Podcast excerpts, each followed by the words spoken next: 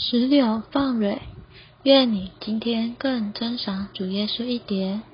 交通默想和读经，以弗所书六章十七节，还要借着各样的祷告和祈求，接受救恩的头盔，并那灵的剑，那灵就是神的话。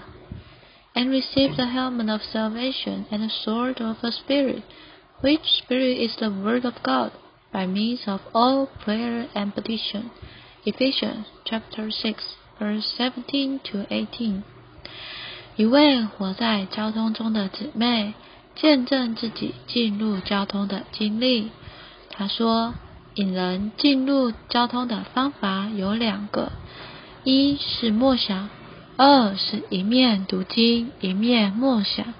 这里的第二个方法就是拣选一小段紧要又能实行的经节，先读一读，再仔细品尝消化，从里面将精华取出来。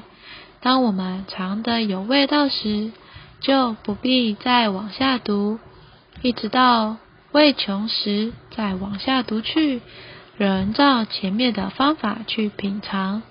这样的读经可以用婴孩吃奶作为很好的比方，起初他用力吸奶，直至奶汁流出来的时候，只要吃下就不必再吸，不然一使自己被奶呛到。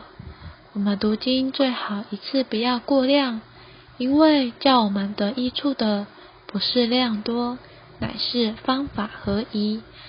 那第一个默想的方法，在读经时可以实行，随时随地也都可以实行，就是运用信心，将自己放在神面前，想起一段有喂养和滋补性的真理，便用柔顺甜蜜的态度，专注在真理上，咀嚼其中的美味，这样就能遏止心思向外流荡，不致分心，而远离外面的纷扰，向里面迈进，在深处亲近神。让我们有点祷告吧。哦，主耶稣，哦，主耶稣，主啊，谢谢你今天帮助我们，借着这两个方法，主啊，能够享受你的话，够滋养我们里面的人，叫我们远离外面的喧嚣，更多在深处亲近你。主啊，谢谢你。